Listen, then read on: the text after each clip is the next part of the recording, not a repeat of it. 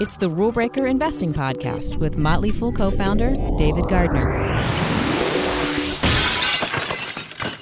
Welcome back to Rule Breaker Investing. I'm your host, David Gardner. Pleasure to have you with us.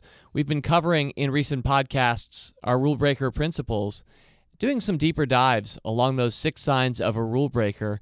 Last time we covered the first two. Now we're up to numbers three and four.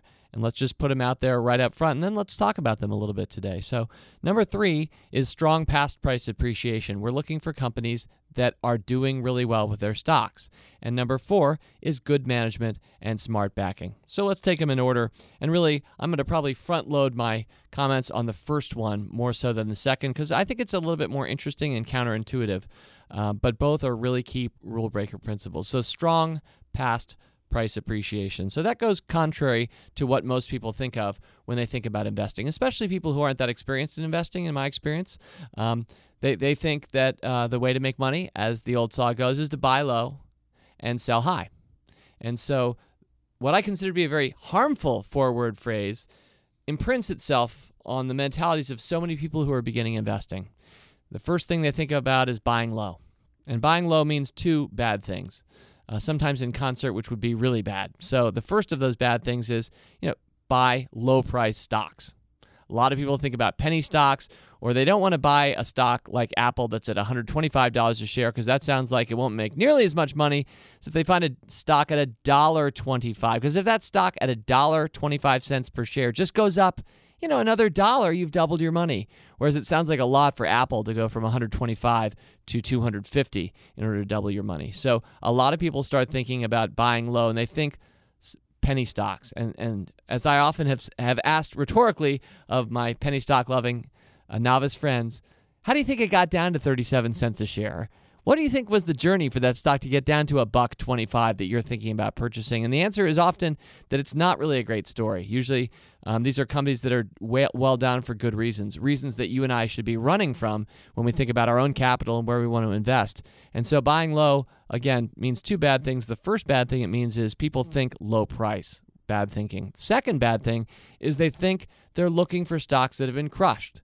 They think the magic to good, successful investing is to catch stuff on the rebound. It's it's looking for you know discounts just as we do when we're shopping. We're we're looking for um, sales all the time, and so often this kind of mentality is looking for things that are doing poorly and deciding you know if I buy low, if they turn it around or the stock market changes its perception here, I'm going to make some money. And that is a way again a lot of people think about investing. Buy low sell high. We maybe we'll talk about sell high some other day. But just fastening down once again on buy low. You know, if you do those things in concert, you're looking for penny stocks that have been crushed. That's probably the fastest way to lose money in the stock market of all. So we're reversing that at at at Rule Breakers. The Rule Breaker philosophy here is to go against the conventional wisdom, and the conventional wisdom is uh, buying low. So we like to buy high again, it goes against so much of what we've either been taught or psychologically deemed to be true uh, when we're buying something that's already done well. And yet, um, I, I'm going to give some examples, but my my 30 year investing history is replete with examples where the stock had already doubled. I finally bought, and then it kept going and became one of my best stocks ever. Uh, when America Online, speaking of one of my best stocks ever back in the day, t- two decades ago, when America Online came public, I was an AOL user, an early adopter way back uh, at the time. It was 1990, I think, or 91. And uh, the stock had gone up four times in value over the course of its first year of being a public company. And it was only then that I was like, what a knucklehead I am. I can't believe I'm a user. I believe in this medium. The stock, it keeps going up and it's making me angry. I haven't bought, but you know what? I am finally just going to buy this stock. And from there, America Online went on to rise over about 150 times in value in the succeeding eight years. So you can imagine that I was very pleased that I decided finally I would stop chasing the idea that the stock would dip and that I would actually buy it. And in so doing, it led me to one of my great early investments. But more recently, uh, Priceline has been a wonderful stock for us at the Motley Fool. I first recommended it in 2004. It went up eight times in value, and I decided in 2010, you know what? I like this stock. This is going to be my new recommendation at this price. So I re recommended it for Stock Advisor. I'm really happy to say that the stock's up about five times from there, which means the initial position is up um, much closer to 40, 45 times since we first bought. The key operative principle underlying all this goes really back to Sir Isaac Newton, his first law of motion. Every object in a state of uniform motion tends to remain in that state of motion unless an external force is applied to it. Stocks that go up generally keep going up. Winners in life, in my experience, generally keep on winning. A phrase that's often made to sound like a bad or wrong thing, the rich get richer, is actually true of investing. That's what happens. The more money you make, the more money you're going to make. These are really positive, very natural things that you should expect. Um, the best baseball player generally is going to have the MVP career. He's going to, whether or not he gets better, you and I want to invest in excellence. We want to find the winners because, in general, Isaac Newton reminds us things are going to continue in their present state unless acted upon by external forces. Now, that can happen.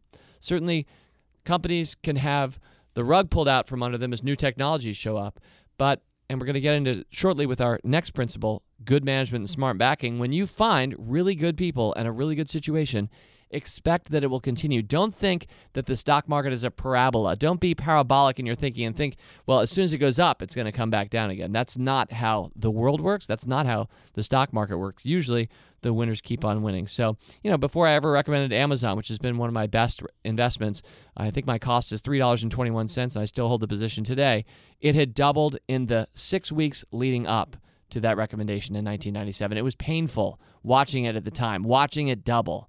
And yet now I look back 200 times our money later and realize that was probably a good indicator. So, strong past price appreciation. I hope I've made a good argument for it. There are more examples I could bore you with, but um, let me just say in closing on this one that the average rule breaker pick on our rule breaker service scorecard is beating the market by about 44 percentage points, up about 90%, the market up about 46%. So that's across more than uh, 200 recommendations over the course of the history of that service. We're about doubling the market, and almost every one of those stocks was picked on an upward trajectory, a stock that had done really well. Rarely, if ever, are we picking so called rule breakers that are on really hard times. That's not how we invest, and that's not the story of our success. All right, and let's now next go to good management and smart backing. And the reason I can give this one short shrift is because it's pretty obvious. There's not a lot of, um, we're not going against conventional wisdom here. What we're asserting with this fourth rule breaker principle is that the people who are running a company and the people who are investing in that company really matter.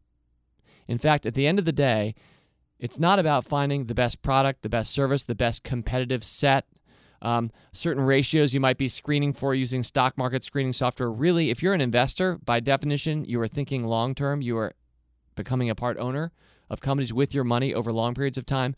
It's obvious that who you're investing who makes all those decisions the products, the services, the competitive decision strategies that person is going to make more difference for you for, for better or for worse than any other single aspect of your investment. So, good management. We're obviously looking for visionary managers. There are, um, the world, I'm happy to say, celebrates these people. So, we've already mentioned some of these names before in our podcast, and I it, I grow tired of saying names like Reed Hastings of Netflix, or Elon Musk of Tesla, or Jeff Bezos of Amazon, or Steve Jobs of Apple. And there are many other examples of people who aren't as well known, but who are really great, great people of great character who make wonderful decisions on behalf of all the stakeholders that they oversee with their for profit enterprises. And one of those stakeholders, you and me, the shareholder, we, we are well rewarded by really good people. And you know, I also include smart backing because especially since we tend to look at earlier stage companies and rule breakers as rule breaker investors, um, we like to know where's the capital that's come to fund those companies. Because when you have somebody really savvy on your board, somebody like let's say Marc Andreessen or um, the folks at Kleiner Perkins, these are really talented venture capitalists. And before a company comes public, I love to think that their money and often their influence is in that organization versus somebody else who's not as smart, not as good a backer, not as great a track record. Again, I think the winners keep on winning, and there's a self reinforcing aspect to this that happens in venture capital where once you become well regarded as a venture capitalist, the best deals come to you. You keep adding more value to those best deals, and really great upward spirals are created from there. So I hope you see the key human dynamic here in good management and in smart backing. And when you combine that with our previous principle of strong past price appreciation, you can see why we often find our way into some of the best companies of our time. Because the stocks are really doing well, because they're very well run by people with a lot of money behind them, and they just keep rolling up to higher and higher highs, even when they make missteps sometimes and drop, which they always do, and when the market uh, absent any misstep by coming when the market drops, which it always will from time to time. Um, you know, those are the only times that these upward trajectories aren't maintained. But for the most part, if you just step away from it all and look at a graph of a stock or the Dow Jones over any meaningful period of time, you're going to see it go upward. And that's largely because of these two key factors helping us find these kinds of companies. I hope you've enjoyed this edition of Rule Breaker Investing. Our website is rbi.fool.com. Thanks for listening in. Talk to you next time. Fool on. As always, people on this program may have interest in the stocks they talk about, and the Motley Fool may have formal recommendations for or against, so don't buy or sell stocks based solely on what you hear. Learn more about rulebreaker investing at rbi.fool.com.